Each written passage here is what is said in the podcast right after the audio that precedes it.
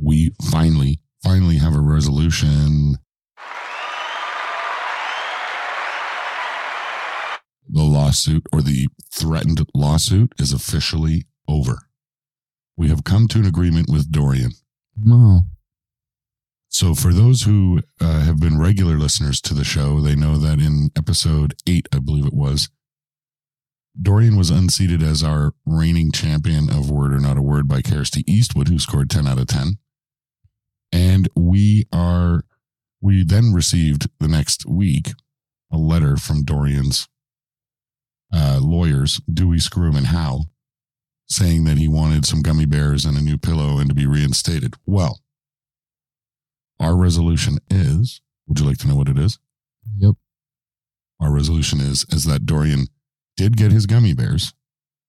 We will not reinstate him as champion, but he is being invited back into the tournament of champions provided that he competes one additional time in the turn or in the regular season. Ah.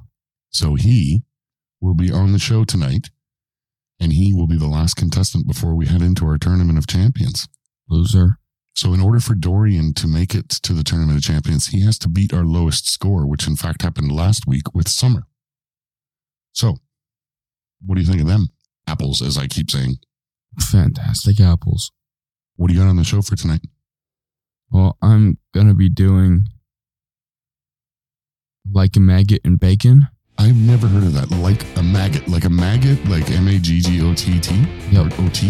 Mm-hmm. And breaking the ice. Breaking the ice. We haven't done breaking the ice? Nope. I'm going to do barking up the wrong tree and on pins and needles. Ah, Are you ready to start the show? I am. All right, stand by. Here we go.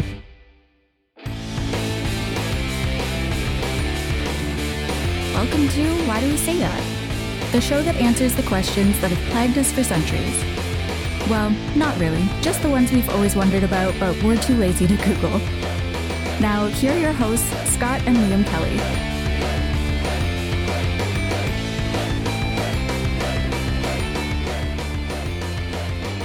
Welcome to Why Do We Say That? The show that answers the questions and explains all of the idioms that you've always used in everyday life, but we're just too lazy to Google, and that's what we're here for. Welcome to Why Do We Say That? My name is Scott. I'm one of your hosts, and this is my co host, Liam, Liam. Welcome to the show. How's the hernia? not good. No? You're toughing it out, eh? Uh huh. Well, it sounded like such a Canadian there. Well, Yeah. you're, you're toughing it out, eh? Mm-hmm. Liam, why don't you start first? I'm gonna start with it breaking the ice. Okay. While some might connect the idiom to the 18th century, when special icebreaking ships were built to help explore the polar regions, the first recorded use was actually goes back to the 17th century in 1678 when Samuel Ba Butler used in his poem Hud- Hudibras, What? Hudibras, What's that? a poem. Hudibras? Yeah. Never heard of it. the outdoor and at least broke the silence uh, and the ice. So it was first used in a, a poem. Okay. From the, well, let me guess, the 1800s. No, the, I said the 16th time. Oh my God, the 16th, 16th century? Yeah. And Yeah. 1500s. And it referred to um, manual ice laborers that would um, break apart ice and sell them Well, but what is, what is, why do we use breaking the ice today? because a man used it in a poem and it just got carried on. Right. But what's the meaning of why we use it today? Like, what is the actual meaning of it? Well, uh, that you're breaking a social construct. Ma- getting to know each a person. You Yeah. Break, you break the ice.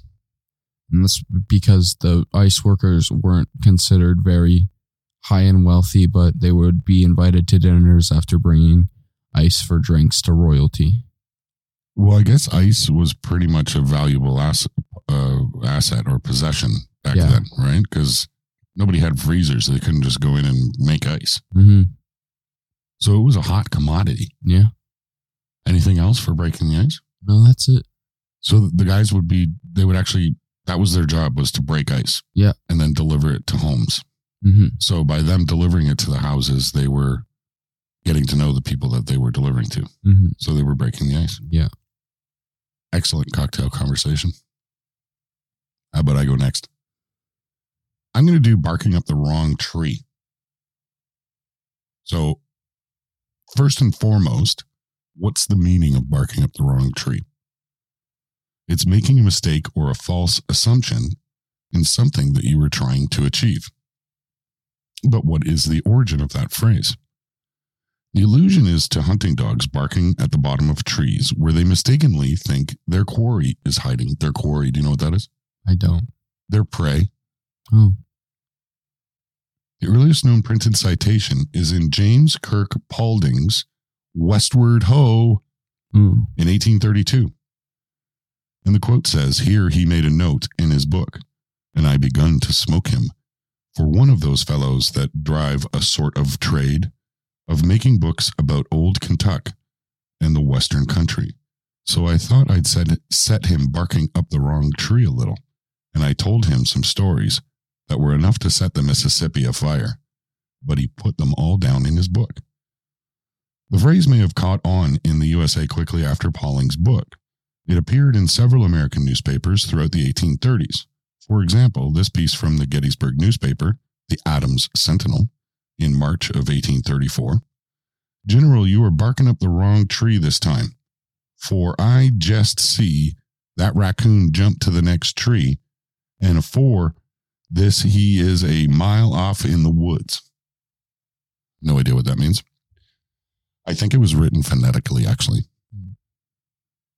And that is actually funny enough, all I've got for barking up the wrong tree. oh wow. Origins in the United States of America. So shout out to our friends down south. Why don't we take a little break? When we come back from the break, what are you going to do? Living like a maggot in bacon. Living like a maggot and bacon. hmm I'm going to ask a lot of people because I don't know if I've ever heard or seen or used that phrase. Oh wow. Uh, I, appar- it says commonly used. commonly used. Interesting. And I am going to do on pins and needles. And uh, at the end of the show, don't forget, we're going to be playing the final round of our world famous and now uncontested game show, Word or Not a Word, hmm with Dorian Kemp. Yeah. We'll be right back. Do you have an idea for the show? Ever wondered where that phrase or word came from? Instead of looking it up online, send us a message on Instagram. I mean, it'll take longer, but boy, will you have fun. We might even mention you on the show.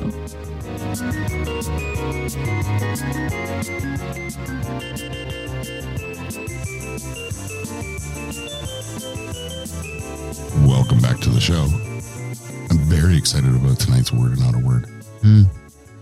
we have to see if Dorian beats Summer from Los Angeles, California. She scored three out of 10. Yeah.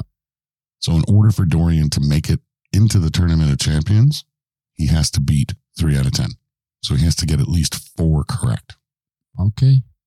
in order for him to be in our tournament of champions. All right. What's your next one? What are you doing?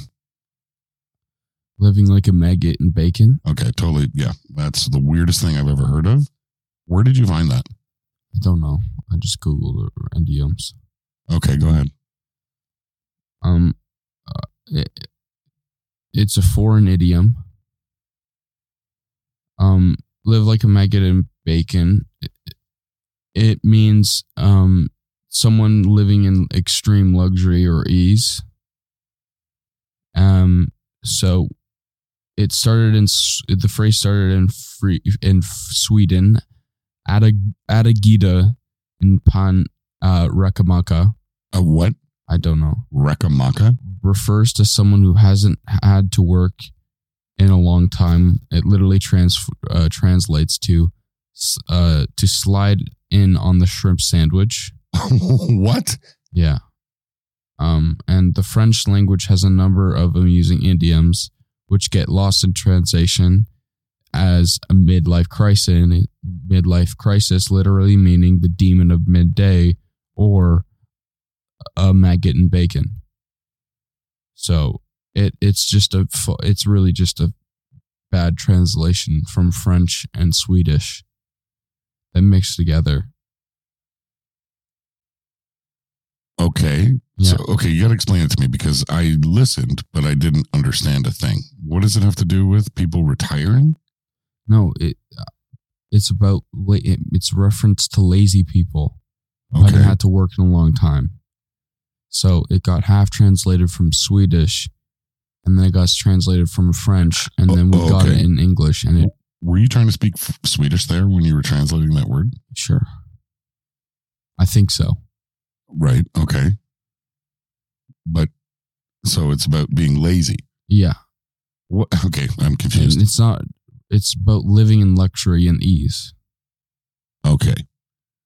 So they're living like a maggot in bacon. Yeah, Is it because bacon's really easy for a maggot to eat? That's really gross, by the way. no, it's just because it's it's they just live there, and it's not hard to do anything else. R- Until they become a fly. Yeah.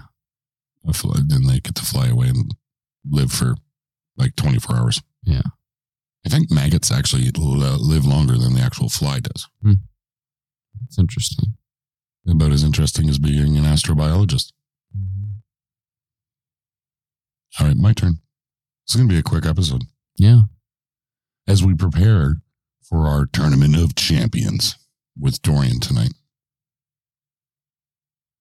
What I am going to do on pins and needles. Do you know what pins being on pins and needles means? uncomfortable. Um, yeah. It, yeah, it means being anxious or nervous or agitated or in surprise, uh, in a worried or excited state, uh, to be tense. Uh, I've got some example sentences here. We've been on pins and needles since we got the news that she has been stranded in the hills amidst a landslide. Make sure you inform me once you reach. I'll be on pins and needles until I hear from you. Yeah. My brother has been on pins and needles since yesterday as his exam results are scheduled to be declared today. Oh. The origin of the phrase is from the early 1800s and refers to the sharp tingling and uncomfortable sensation experienced when recovering from numbness. There's nothing worse than that. I think every man in the in North America knows what it's like. They get into the bathroom, they sit, they're reading their book or their phone, and all of a sudden your feet fall asleep. You get those pins and needles. You almost got to slam your foot against the floor. Mm-hmm. Uh, there, uh, so in checking uh, the origin of the expression, I found that on pins and needles, uh, one source lists, lists the early 1900s as its origin, while several others listed it from the early 1800s. Uh, there was one from a writer named Harriet Beecher Stowe uh, who used it in her dialogue, but this expression was not in use at the time from 1830 to 1850. And that is honestly all I've got for that. You know what we should do? Why don't we do? Would you like to do a? Uh, should we do a bonus episode? Sure. All right, let's do another bonus. Just I'm just gonna randomly pick one. How about that? Okay. All right, here we go. I'm gonna open up the the internet, and the bonus one is. Have you ever heard of the phrase "beauty is in the eye of the beholder"? Yep. What does it mean? Uh, I don't know. Uh, b- I- o- only one. I don't, I don't really know. Well, work through it. Seriously, beauty is in the eye of the beholder. Someone finds you attractive. Well, what might be attractive to one person may not be attractive to the other. And that's why you say beauty is in the eye of the beholder. Okay. Um, let me go into the literal meaning of it.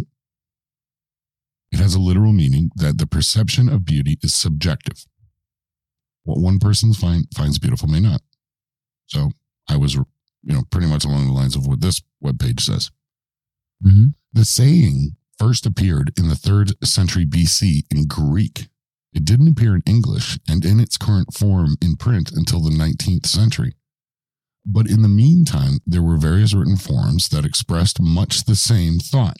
In 1588, the English dramatist John Lilly, in his, I don't even know how to say this word, Euphues and his England wrote As near is Francie to beauty as the prickle to the rose, as the stalk to the rind, as the earth to the root.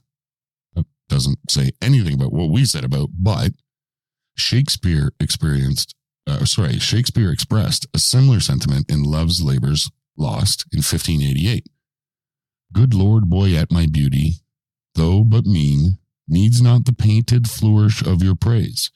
Beauty is bought by judgment of the eye, not uttered by base sale or chapman's tongue. And Benjamin Franklin also wrote in Poor Richard's Almanac in 1741 Beauty, like supreme dominion, is but supported by opinion. Also, David Hume, who was an essayist, who wrote Essays Moral and Political in 1742, said, Beauty in things exists merely in the mind which contemplates them. Hmm. Pretty good stuff. Yeah, very fancy. Fancy schmancy. Mhm. Speaking of fancy schmancy, we are going into our final episode of Word or Not a Word. Mm. Are you ready? Yep. Are you happy that Dorian is getting back into the tournament if he No. beats Summer's score of three out of 10? No, Not at all. no. We will be right back with Word or Not a Word.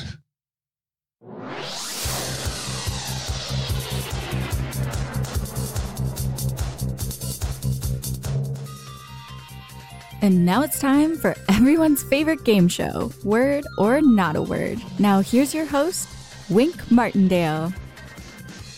Wait. What? What? Ugh, Wink was too expensive. Here's your host, Scott. Welcome to Word or Not a Word, the penultimate episode. Liam, are you excited? Yep. For the folks who have been listening to the show and for folks who are just joining us for the first time, a few episodes ago, uh, Dorian was our champion with a score of 9 out of 10. He was unseated by our current champion, Kirsty Eastwood, who is now the top seed in our tournament of champions.